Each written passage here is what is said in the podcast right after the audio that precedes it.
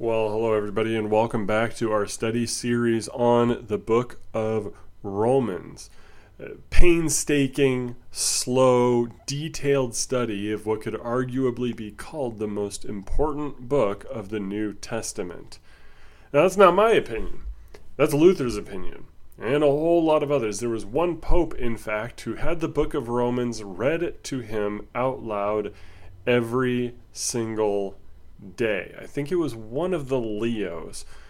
But I digress. Let's just jump right back into chapter 1. We went through the first 7 verses, the introduction, the greeting, so to speak, in St. Paul's letter to the Romans, where he established who he is, what he's doing, why he's doing it.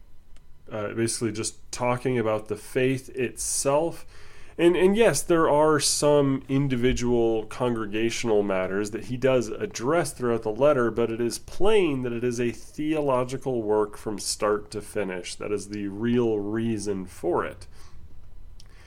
And even when he does mention congregational matters to the Roman Church, it is still very theological in tone. In fact, let's go ahead and read our passage for today. Romans chapter 1, verses 8 through 15. And yes, he is addressing the Roman Church in their particular circumstances, but he doesn't just leave it there. So let's start reading here. In the name of the Father, and of the Son, and of the Holy Spirit, may the words of my Lord be upon my mind, upon my lips, and upon my heart. By the way, that's a good idea to say that as your own personal benediction for before you read Scripture. And not that you have to do it, but that's just something I do because I ain't gonna understand the Scripture unless God first enlightens me to do it and has me get closer to the Word. So Romans chapter 1, beginning in verse 8. First, I thank my God through Jesus Christ for all of you, because your faith is proclaimed in all the world.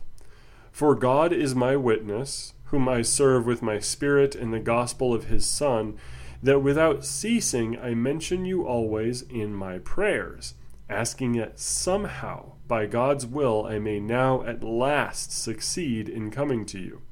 For I long to see you, that I may impart to you some spiritual gift to strengthen you. That is, that we may be mutually encouraged by each other's faith, both yours and mine. I want you to know, brothers, that I have often intended to come to you, but thus far have been prevented, in order that I may reap some harvest among you as well as among the rest of the Gentiles. I am under obligation both to Greeks and to barbarians, both to the wise and to the foolish. So I am eager to preach the gospel to you also who are in Rome. So, if we try to summarize this passage by itself before going into detail, we find ourselves a little confused. St. Paul is writing to a church saying, well, I thank God through Jesus for you because of your faith, and I wish I could show up in Rome, and I really hope that this time I really get to make it so I can preach the gospel to you there. And that leads to some questions like, well, okay, you can send letters to these guys, but don't they already have a pastor of some sort? Shouldn't they already have a priest? After all, by this time, it was more or less widely known that, St. Peter had gone off to Rome and Mark was with him as his translator. Maybe Peter had left and it was Clement that was in charge at that time, the supposed second pope, Clement I of Rome. And we get into all these thorny issues that make us wonder, what is St. Paul really getting at here? But that's only if we're looking at it through the congregational lens. Now, don't get me wrong, I do believe that the individual congregation is the right form of the kingdom of God here on earth. But if we just look at this through the congregational issues without paying attention to the theological things St. Paul is saying, we're missing out on the point of this pericope. And every time we look at anything from the book of Romans outside of the theological lens, what he is teaching us in this part of Scripture, we're going to find ourselves kind of confused. Thankfully, looking at it in detail, we can clear it up. So verse 8, he says, "First, I thank my God through Jesus Christ for all of you, because your faith is proclaimed in all the world." So after he spent 7 verses talking about stuff in the greeting, when he says first, that means hands down. Okay, now we're going to get into the bulk of the letter. Now we are going to get into what is important for me to be writing to you. And first and foremost, in his address to the Romans, St. Paul wants to say he's thankful. He thanks God through Jesus Christ for all of them, because their faith is proclaimed in all the world. He thanks God how? Through Jesus Christ. Now that can mean one of two things. Could mean that St. Paul prays to Jesus, thanking him for the faith of the people. Because after all, St. Paul has addressed before in the book of Philippians and elsewhere that he is a Hebrew. He is of the tribe of Benjamin. He has maybe some awkward ideas or habits of maybe sometimes praying to God directly when it's a written prayer or when the synagogue has that section of the worship service, but other times maybe his lips feel sealed out of reverence. It could mean something like that, but it could also mean that God enables us through Jesus Christ to be thankful. And you might look at this and you might go, well, why are you bringing this up? This tiny little piece here.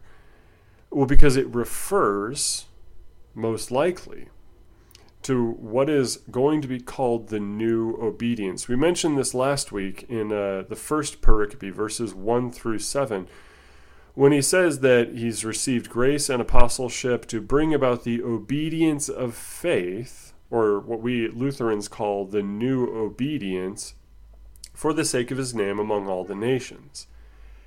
St. Paul is no different. He relates to the people that he's writing to. So when it comes to the new obedience and the obedience of faith, we have to ask, what's that faith in? You're not a Christian if you don't have that faith in Jesus Christ. And I do believe that the commands to be grateful, the commands out there to express gratitude to our Lord, do originate, when it comes to us being able to actually do that, through Jesus Christ, through a gospel heart. Think about it this way. If you have a tyrannical, awful parent, they put a roof over your head, sure. They can not only put a roof over your head, but maybe they feed you. You were adequately nourished by your parent, but your interactions with them are just them yelling at you and threatening punishment against you.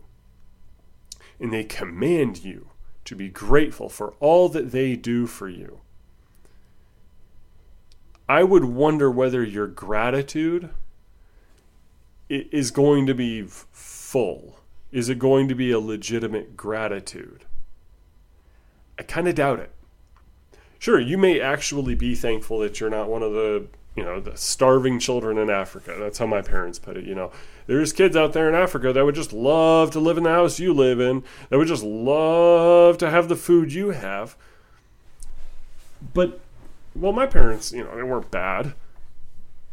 If they were the kind of parent that just screams at me and throws stuff at me and attacks me and makes me feel terrible about myself all the stinking time, I might say thank you. I might recognize in my head that, hey, yes, I am being adequately prepared for, therefore I say thank you. But am I going to feel grateful? When it comes to the law, which does teach us that God gives us our daily bread, but it also accuses us. We're not likely to have that kind of gratitude from the heart. We have gratitude from the head. So St. Paul says, I thank my God through Jesus Christ. And when we say that through Jesus Christ, here we can go to our interlinear here in verse 8. And that's dia, Strong's number 1223. It's the channel of an act. It is an explanatory word. He could not thank God through himself, through our own sinful flesh. But instead, now he has the faith in Jesus, through whom we can thank God with an earnest heart. And he thanks God for everyone addressed in the Roman church. Why? For precisely the same thing that enables St. Paul to be grateful. Because your faith is proclaimed in all the world. Now, faith is going to be an interesting term here because, well, a whole lot of people don't understand it. So the actual Greek word for faith that St. Paul uses here is pistis, pistis, with the emphasis on the first iota. It's Strong's 4102 if you want to do a word study on it. For all students of the word, biblehub.com is your friend. Just putting it out there. You can look up all sorts of Greek vocabulary words here. And from biblehub.com /Greek/4102.htm. 4102, pistis, it's a feminine noun, which definition properly is faith or faithfulness, but the usage is often used to denote faith, belief, trust, confidence, fidelity, or faithfulness. So the Helps Word Studies on here says, faith is always a gift from God and never something that can be produced by people. In short, for the believer is God's divine persuasion. Faith is God's divine persuasion and therefore distinct from human belief or mere confidence, yet involving it. Now, it's a great little sermonizing of the term. That yes, God does grant faith. That's a good theological point, but we have to ask what kind of faith is St. Paul talking about? Because other Greek sources will use the word pistis for belief, faith, or confidence, or faithfulness. But it was actually the Roman Catholic Church that gave us a pretty good delineation on the kinds of faith, at least as it pertains to Christianity, for us to pay attention to. There is notitia, ascensus, and fiducia. Notitia is the kind of faith that is mere mental knowledge of something. An individual might know what Christians believe. That's notitia. It's not really faith. It's just head knowledge that this is the case. Then there is ascensus. A census is the agreement with that position. Somebody might know what the Christian faith proclaims, what the gospel says, and say in their head, yes, as a matter of fact, I do concur that Jesus Christ of Nazareth rose from the dead. Now, notitia is not salvific because somebody doesn't have to agree with the facts as stated for the faith. A census itself as well does not save. Why? Because everybody, in some sense, has knowledge of God, as we will see later on in chapter 1. But in addition to that, not just every human being. St. James says in James chapter 2, beginning in verse 18, someone will say, you have faith and I have works. Show me your faith apart from your works, and I will show you my faith by my works. You believe that God is one. You do well. Even the demons believe and shudder. In James chapter 2, verse 19, when he says, even demons believe, that verb he's using is pistuosin, which is the verb form of pistis, faith.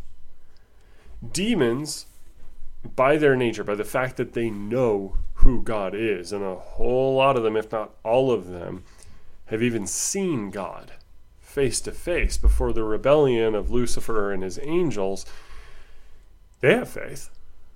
And you wouldn't say that it's notitia. They can't deny the truth of Holy Scripture. It's a census. They concur with it. They say that this is the truth. They might lie about it, but they know it's the case. So it is fiducia. Fiducia, however I'm supposed to say it. That third kind of faith, which is not just notitia, it is not just a census. It isn't just knowing something in your head, or maybe even saying that this is true. It is trust. It is a trust that says, Jesus is my Savior. I love my God because He saved me, and I am relying on Him for the promises of the gospel. That's the kind of faith St. Paul is talking about through most of the book of Romans. 9 times out of 10, whenever he brings this up, when he says, because your faith is proclaimed in all the world, in verse 8, he's talking about fiducia. He's talking about that kind of faith, which justifies, that kind of faith which God sees as righteousness. And he says that the Romans' faith is proclaimed in all the world. Christians everywhere, the Lutheran Study Bible says in their commentary, knew of their brothers and sisters in Rome. I think this works on two levels, though. When St. Paul says, because your faith, your pistis, or your fiducia, is proclaimed in all the world, I think on the one hand, yes, on one level, in the first century, yeah, Christians everywhere, in the known world at the time, they knew, hey, Rome is a big deal. St. Peter was there. St. Mark was there. St. Clement is over there running the show right now. And man, they got some great leadership. And they have a strong faith on account of that. That could very well be the case. But also keep in mind, this is Scripture. Christians have been reading the Book of Romans for 2,000 years. I almost wonder if St. Paul was writing a self-fulfilling prophecy there, because he's writing something to the Roman church, and that by its nature proclaims the faith of the Roman church to everybody that reads it. Pretty nifty when you think about it, because it is more so proclaimed now, the faith of the Roman church, than it was in Paul's day. Unless we think that this is some sort of look at how impressive these people are type of deal, we really should look at the grammar here, and it says your faith, not because of how faithful you people are. The Roman church, it's their faith that is the thing here. After all, again, being Lutheran, Book of Romans is a huge deal, and the kind of faith that St. Paul saw in them is the kind of faith that I want to have. So we move on here into verse 9. For, he thanks God because of their faith, for, or therefore, God is my witness. The for is there to say, because God is my witness, whom I serve with my spirit in the gospel of his Son, that without ceasing I mention you always in my prayers, asking that somehow, by God's will, I may now at last succeed in coming to you. So St. Paul is thankful to God through Jesus Christ for their faith. Why? Because he's always praying for them, for their well-being, and that he can see them. So he can see the fruits of the labor of the apostles and see this congregation that loves Jesus, that loves God's word. And God, he says, is St. Paul's witness. Just in case anybody had any questions, he really does mean this, and God can attest that without ceasing he's mentioning them, the Roman Church, always in his prayers. What is this getting at? St. Paul is saying, I'm thankful to hear about your faith. I am so happy to hear about where you are right now in your relationship with God, because I've been praying for you. And I've been wanting to visit you, and that's been delayed. I haven't been able to do that yet, but at the very least, I know that you are a faithful church. Now,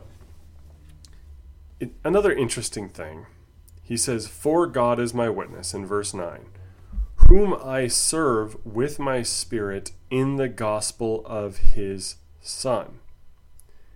In the gospel of his Son. If we go back to our interlinear here, again, another wonderful resource you can find on Bible. Isn't it cool that this stuff is out here for free?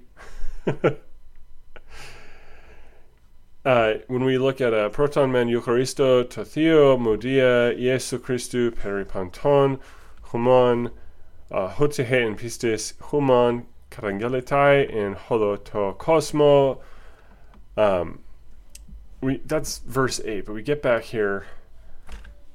Witness for my is God. Greek grammar is weird, guys. Whom I serve, N. Epsilon nu, en. That's in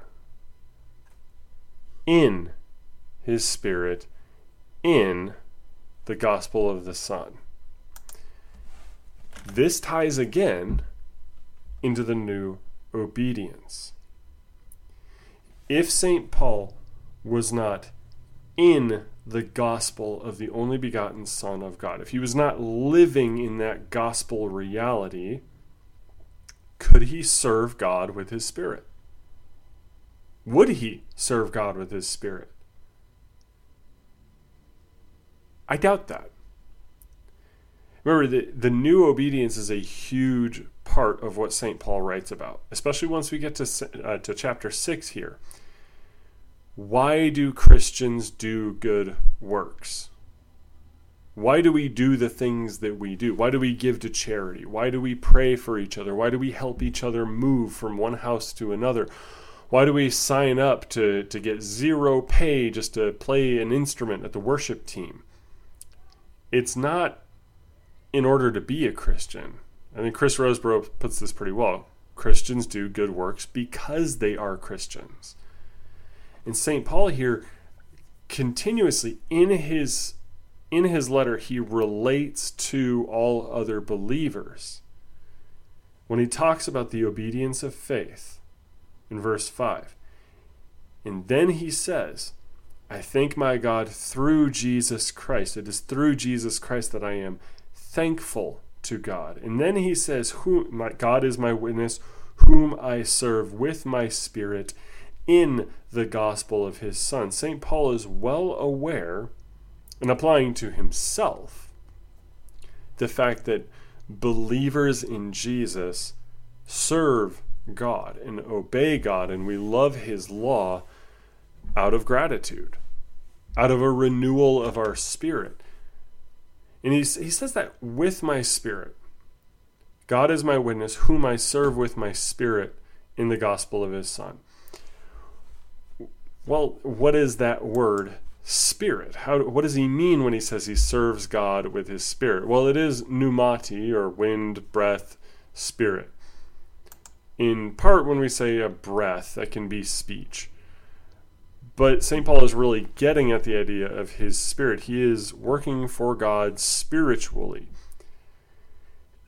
Whenever you have a term like this or a phrase in the Bible that's kind of hard to parse out what they mean by that, we can just look at the nearby verses and see what he means. So let's just cut out a clause real quick. For God is, verse 9, for God is my witness, whom I serve with my spirit in the gospel of his Son. Skip that clause. Then verse 10, always in my prayers. Prayer is part of spiritual service. That's just a fact. Now, St. Paul obviously did, with his spirit, with his breath, with his life, serve our God. More than just in prayer. But prayer itself is a kind of spiritual gift. It is a service for other believers. Every time you ask somebody, could you pray for me? Hey, would you keep me in your prayers? You're asking them to do something for you. Maybe we, in our carnal minds, we think about this as getting God's attention. True, we're getting God's attention with our intentions to hopefully bring back a result, that God will answer that prayers. For God, there's a value in the asking that transforms us. But St. Paul here, connecting his service in his spirit, you know, serving with my spirit in the gospel of his Son, that without ceasing, I mention you always in my prayers. He's saying, I've been praying for you, and that can be a real labor. If you have the chance to go to a monastery or to talk to a Roman Catholic or Eastern Orthodox priest that maybe spent some time in a monastery, you can just ask them, and yep, they will tell you, prayer can be work. Prayer can be service. When you're up at 3 a.m. for some like super early Vespers service or something like that, you are there doing something.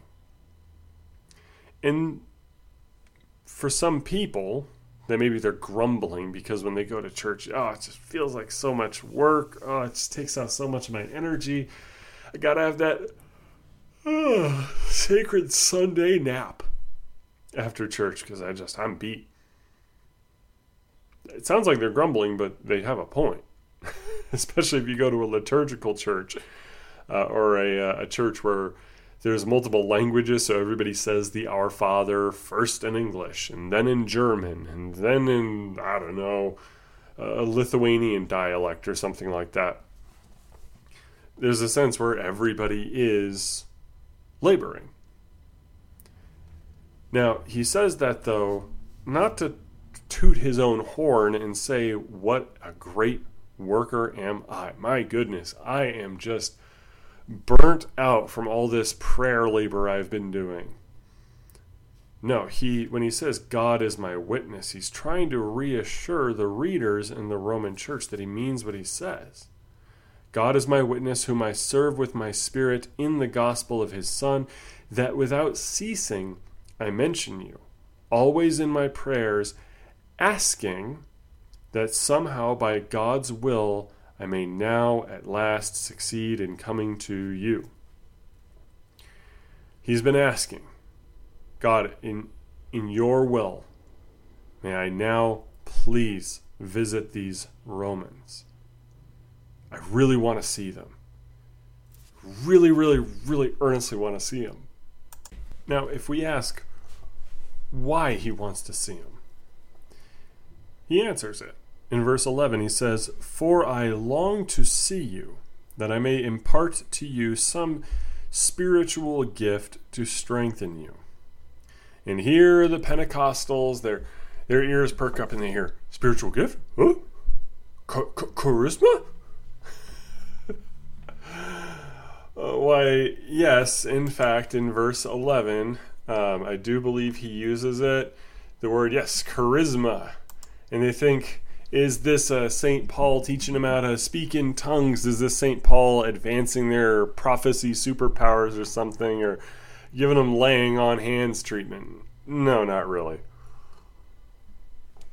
Again, every time, and this is one of the beauties of the Book of Romans, The grammar in this book is so specific. St. Paul goes all out in being very, very detailed, very, very thorough in explaining what he means, even without having to say the words, just like our Small Catechism, what does this mean? And then answering it. He says, I long to see you, that I may impart to you some spiritual gift to strengthen you. So the purpose of this spiritual gift is strength. And then he explains in verse 12, that is, that we may be mutually encouraged by each other's faith, both yours and mine. Now, he's not saying so that we can encourage each other. The same way that you encourage your friend when they're like, oh man, I didn't get the job. I applied for it. I did my best in my application here, and I thought I did so good in the interview. And then you encourage them and go, hey man, it's okay. You know what? Maybe you got a reference from it. It's not kind of that kind of encouraging. I do believe there is a kind of presence when faithful believers are together. That kind of fellowship just refreshes you, and it strengthens you. It builds you up. So when he says, we may be mutually encouraged by each other's faith, he's not saying that we may encourage each other, but that we may be passive, mutually encouraged. Just by being around each other, it is a spiritual gift. God is the one working between St. Paul and the Roman Church in this hypothetical visit that he wants to do. Now, with that being said, that kind of fellowship, if it is a spiritual gift, it comes from the Holy Spirit. The kind of fellowship that we as Christians desire to have with one another. I mean, haven't you ever just felt so good being around somebody you knew you could trust that shared all of your opinions and worldviews and stuff? That you could be a little bit more honest and open, and you don't have to self-censor. You don't have to be afraid. That's the kind of refreshment, strengthening, edifying, reinforcing everything about being a Christian there. That's what St. Paul is talking about. And then in this age, by the way, it'd be a very good thing for us to seek that out and to pray for that too, so we can have the same kind of fellowship with like-minded people on our own. But continuing on here. I want you to know, brothers, he says in verse 13, that I have often intended to come to you, but thus far have been prevented, in order that I may reap some harvest among you, as well as among the rest of the Gentiles.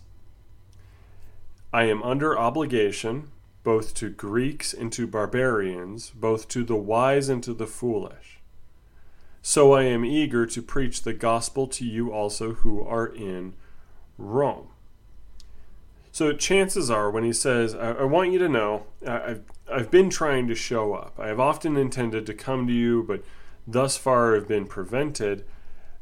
But I want to show up not only for the spiritual gift of fellowship here, our mutual encouragement in the faith, but also so that I may reap some harvest among you, as well as among the rest of the Gentiles. Now, he's an evangelist. St. Paul is an apostle, but he is the apostle to the Gentiles. He is trying his best to win some more.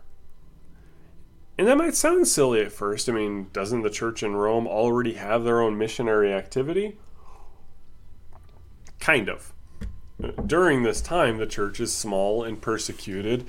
We already mentioned last week that this could be around the time that Suetonius records that the emperor had kicked the Jews out of Rome because there was always these fights about Jesus. And I wonder if St. Paul has an eye to that of going, well, okay, that means that there's Gentiles here that don't believe, and the church is now less capable of evangelizing to them. That could very well be what he's referring to when he says, to reap some harvest among you as well as the rest of the Gentiles. There's the Romans there, but there's other kinds of Gentile. So in verse 14, he specifies a little. I am under obligation both to Greeks and to barbarians, both to the wise and to the foolish. Now, if you want to know about the whole Greeks versus barbarians thing, you got to consider Hellenistic culture here. To the Greeks, they were the pinnacle of civilization. You want to be cultured, you want to be smart, you got to be Greek, or you got to speak Greek at least. If you didn't have the fortunate blessing of being born Greek, well, golly, maybe you could get close if you just learned Greek. And they have a point, by the way, because Koine Greek is very, very, very difficult to learn. It's got like 20 verb tenses, and your nouns are more heavily declined. There's a declension system where you have to conjugate your nouns like you conjugate your verbs, and goodness gracious, it's a nightmare. No wonder they produced so many philosophers. Their language demands it. But for them, if you were just a Roman, if you just spoke Latin, or if you were a Germanic that spoke in that, the Greeks would say that, you know, your language just sounds like blah, blah, blah, blah, blah. Or to them, bar, bar, bar, bar, bar, bar, bar. Hence the term barbarians. And so St. Paul is saying, yeah, well, I got to preach to everybody, the wise and the foolish. I got to preach to everybody, and I want to bring the gospel to them. So when he says in verse 15, so I am eager to preach the gospel to you also who are in Rome, there's a double layer there too. Because on the one hand, when we look at his evangelistic purpose here, wanting to reap a harvest, absolutely, he wants to do that. He wants to reach even more souls, give the church a little bit of help. He wants to see the transforming work of the gospel in as many people as he can among the Gentiles for the glory of God the Father. But also there's, you know, when he talks about that mutual encouragement, that building up of strength in Christian fellowship with people who believe together the holy gospel of our Lord Jesus Christ, there's more than just preaching the gospel to non-believers. In Romans chapter 10, I'm going to be skipping ahead a little bit here. St. Paul writes in the 17th verse, Romans 10:17, so faith comes from hearing, and hearing through the word of Christ. He would not just be preaching the gospel to non-believers. Hearing the gospel is not a one-and-done thing for your soul. We have to hear it. More than once, often, frequently, every single Sunday, every morning if we can. Because hearing God's word, his sweet promise of eternal life on account of Jesus Christ, is so beneficial for us. So I think St. Paul is referring to the unevangelized, especially when he says, I may reap some harvest among you as well as among the rest of the Gentiles. His comparison of Greeks and to barbarians, the wise and the foolish, is saying both to Christians who are figuratively Greek, figuratively cultured and enlightened by the word of God, but also to those foolish who've never heard it before. Or maybe they've been stubbornly rejecting it and they need to hear it one more time. So there's a kind of a double understanding there that I think St. Paul is getting at both there. In this pericope, Romans 1 verses 8 through 15, he's saying he relates to the Roman church. He thanks God through Jesus Christ for their faith, their fiducia that is proclaimed in all the world. All the believers know about it, and everybody that reads the book of Romans is going to know about it. And he's thankful because he's been praying for them on account of his inability to just show up at Rome for the sake of giving the spiritual gift that strengthens them and him, Christian fellowship and the strengthening of our faith found in hearing the pure words of the gospel. But he doesn't want to just leave it there. He also wants to preach to the barbarians, to those who are not part of God's holy Israel, the church. All right, and that's a better summary than when we first read this passage, having a little bit harder of a time understanding it. But we have some time here, so let's go ahead and take a look at verses 16 and 17. The rest of chapter 1, starting in verse 18, that's going to be a huge recording in and of itself that we'll have to get to next week. But Romans 1, verses 16 through 17 writes, "For I am not ashamed of the gospel, for it is the power of God for salvation to everyone who believes, to the Jew first, and also to the Greek. For in it the righteousness of God is revealed from faith for faith, as it is written, the righteous shall live by faith." A little bit more of the congregational matters peaks out of these two verses. And we'll get to that in a moment. But in verse 16 he says, "For." So when he says, "I am eager to preach the gospel to you also who are in Rome, for I am not ashamed of the gospel," his desire to preach is helped by the fact that he is not gun shy about preaching the gospel and bringing it to those who have never heard it before. And he's not gun shy about preaching to the choir. He wants to do it. Why? Because it is efficacious. He says it is the power of God. And I'm sure at this point you remember your pastor at some point saying, "Do you know what that Greek word is for power? Dunamis." Well, okay, what does dunamis mean? Well, it's the same word for dynamite. They're right. 1411, Strong's number 1411, dunamis, which means power, might, or strength. And it doesn't have to necessarily mean explosive power, like we think of for the word dynamite, some substance that just blows up. St. Paul is talking about the efficaciousness, the ability of God through the gospel to save people. It is the gospel is the power of God for what? For salvation to everyone who believes. Pistuonti, that faith comes back in. This faith theme comes in.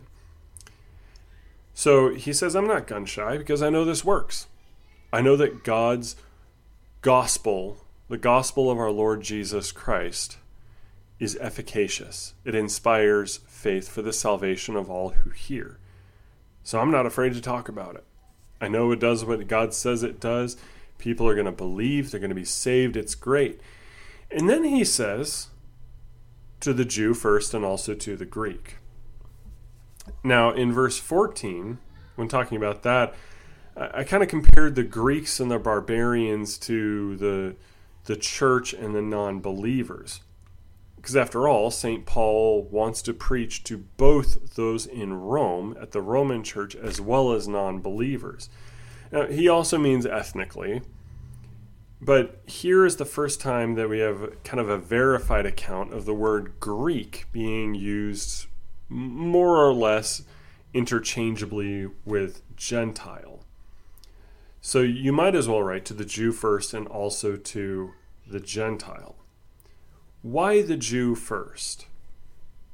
Well, in part because at this time in 1st century AD, Jews had an advantage when it came to hearing the gospel. At least so it's supposed to be. When we read in the first few verses of Romans chapter 1, during the greeting, he said, "Paul, a servant of Christ Jesus, called to be an apostle, set apart for the gospel of God, which he promised beforehand through his prophets in the Holy Scriptures concerning his son who was descended from David according to the flesh." The Jews had that. They grew up in the synagogues hearing the law, hearing the prophets.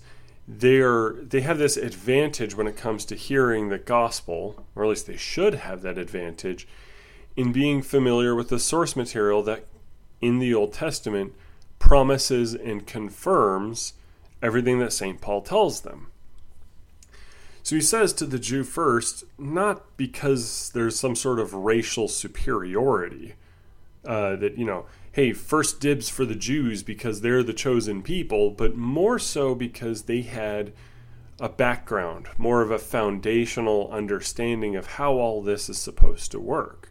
They knew that there was supposed to be a Messiah that shows up and saves them. The Greeks, or the Gentiles, didn't have that. And they didn't have the advantage we have of 2,000 years of church history hearing about our Lord and Savior Jesus Christ. So evangelizing to Greeks is always really, really hard. Yes, it's hard for St. Paul to go into a synagogue, as we see in the book of Acts. He would go to the synagogue and start proclaiming Jesus as the Messiah, and some Jews maybe want to hear a bit more. Some of them maybe even believe, but a whole lot of them go, nah, smell you later, I don't want none of that. For the Greeks, it was even harder. A great example of this would be Paul's attempt to preach at the Areopagus, or what's called Mars Hill. Let's go ahead and read this here. Paul addresses the Areopagus in Acts chapter 17. I'm keeping our finger here in Romans 1. St. Paul, standing in the midst of the Areopagus, said, "Men of Athens, I perceive that in every way you are very religious. For as I passed along and observed the objects of your worship, I found also an altar with this inscription, 'To the unknown God.' What therefore you worship as unknown, this I proclaim to you, the God who made the world and everything in it, being Lord of heaven and earth, does not live in temples made by man, nor is he served by human hands as though he needed anything, since he himself gives to all mankind life and breath and everything. And he made from one man every nation of mankind to live on all the face of the earth, having determined allotted periods and the boundaries of their dwelling place, that they should seek God, in the hope that they might feel their way toward him and find him. Yet he is actually not far from each one of us, for in him we live and move and have our being, as even some of your own poets have said, for we are indeed his offspring. Being then God's offspring, we ought not to think that the divine being is like gold or silver or stone, an image formed by the art and imagination of man. The times of ignorance God overlooked, but now he commands all people everywhere to repent, because he has fixed a day on which he will judge the world in righteousness by a man whom he has appointed, and of this he has given assurance to all by raising him from the dead." St. Paul tries to preach this sermon, and it's difficult for him because he can't just say, "Hey guys, look at what the Old Testament says, and I got to show you Jesus, the one that the prophets promised. He's the one that fulfills all these prophecies." He can't do that for the Gentiles. He can't do that for these philosophers here in Athens and the Areopagus that are just talking about philosophy. So instead he has to proclaim a God that they don't know, kind of rebuff their practice of idolatry and their statues and their temples everywhere, and say, like, okay, there's a coming judgment from the God who created everything, who doesn't have to live in your temples. This is the real God. And by the way, he sent someone, and that person died and rose from the dead. He's given us assurance of all this truth because of that rising from the dead. He has to do this with people who are basically blank slates with a little bit of the deck stacked against St. Paul, because they're all raised with, pagan Hellenistic philosophy. So their response in verse 32 of Acts 17, "Now when they heard of the resurrection of the dead, some mocked, but others said, 'We will hear you again about this.' So Paul went out from their midst. But some men joined him and believed, among whom also were Dionysius the Areopagite and a woman named Damaris, and others with them." So the vast majority of them, having zero understanding of what on earth a Christianity is, or whether or not a resurrection could even happen, most of them just kind of go pish posh. "This is ridiculous. What are you talking about? Get out of my face." St. Paul has to leave. Well, some of them are like, "Well, I have an open mind. I'm willing to listen to you more." And St. Paul says to the Jew first and also to the Greek, I really do believe that that's what he's referring to. People who know better, people who have a foundation in the scriptures as they had been written up until that point, versus people who have zero frame of reference and zero familiarity with what is being proclaimed. It's an easier job. But St. Paul is the apostle to the Gentiles. As he says in verse 14, I am under obligation both to Greeks and to barbarians. He's the apostle to the Gentiles. He had to figure this out first. But continuing on to verse 16, he, in spite of the difficulties of preaching to Gentiles during this time, we can't forget, he said, I am not ashamed of the gospel. It is the power of God for salvation. The gospel works. And I know it does what it says it's going to do. What God intends, he accomplishes. To the Jew first, they do have that foundation, and also to the Greek who doesn't have that foundation. Verse 17, for in it the righteousness of God is revealed from faith for faith. As it is written, the righteous shall live by faith. Now let's unpack that. So what does all this mean? The gospel, in the gospel, is the righteousness of God. That's where God's righteousness is revealed. Now, it's not our righteousness. And the gospel is not equated with God's righteousness. But God demonstrates his kindness and his mercy. And the fact that he satisfied his own justice by the death of his son on the cross for us. Now, when we see righteousness there, the word righteousness, it's dikaiosine, or from dikaios, it's where we get justification. God, his rightness, his being justified, his goodness is shown in the gospel. Now, it says it's revealed from faith for faith. If you ever take a look at The Bondage of the Will or other books that talk about the inspiration of faith, faith is a gift, and faith itself inspires in us the ability to put our faith in the gospel. It is for the purpose of faith is to receive in faith the words of the gospel. If I'm making sense here. I cannot, by my own reasoning or my own power, accept the gospel. I can hardly accept the law. And even then, it's just self-righteous delusion if I'm trying to do that. So St. Paul says here that the righteousness of God is revealed from the faith that we are given for faith that receives the gospel. As it is written, the righteous shall live by faith. And that term, that's a citation of Habakkuk chapter 2, verse 4. But that term here is basically the thesis statement of all of Romans. God's righteousness is revealed from the faith that he grants us for the faith that receives the gospel. And it is that fiducia, that accepting, reliant, dependent faith that, according to God, declares us righteous. So as we close up here, let's go ahead and go to Habakkuk here to make sure that we have the sense of what that verse is really getting at. In case somebody says, well, how do we know St. Paul didn't just take that out of context? Habakkuk,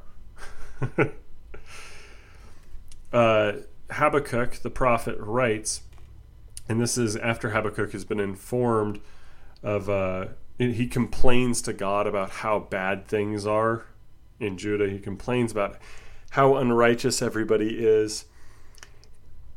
And God replies to him. So Habakkuk chapter 2, starting in verse 2, the Lord answered me, write the vision, make it plain on tablets, so he may run who reads it.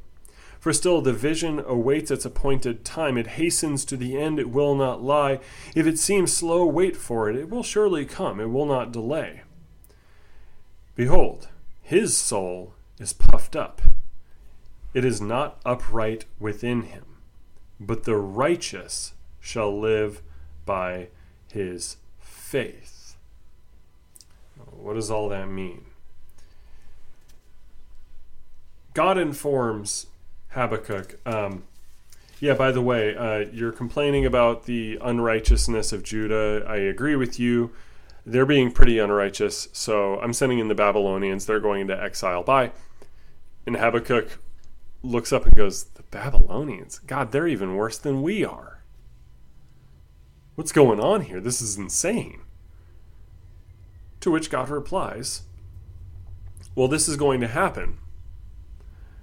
But yeah, the Babylonians, it says in verse 4, his soul is puffed up. It's not upright. You're right, he's wicked. But let's talk about righteousness for a second. The righteous shall live by his faith. Habakkuk, you are complaining about this, but I want you to trust in me for your salvation. You can trust me. You can put your faith in me, and that's what's going to make you righteous. Not whether your nation is full of good people or not, or whether their behavior is the best, but it is by faith that I will declare you righteous. So go with me.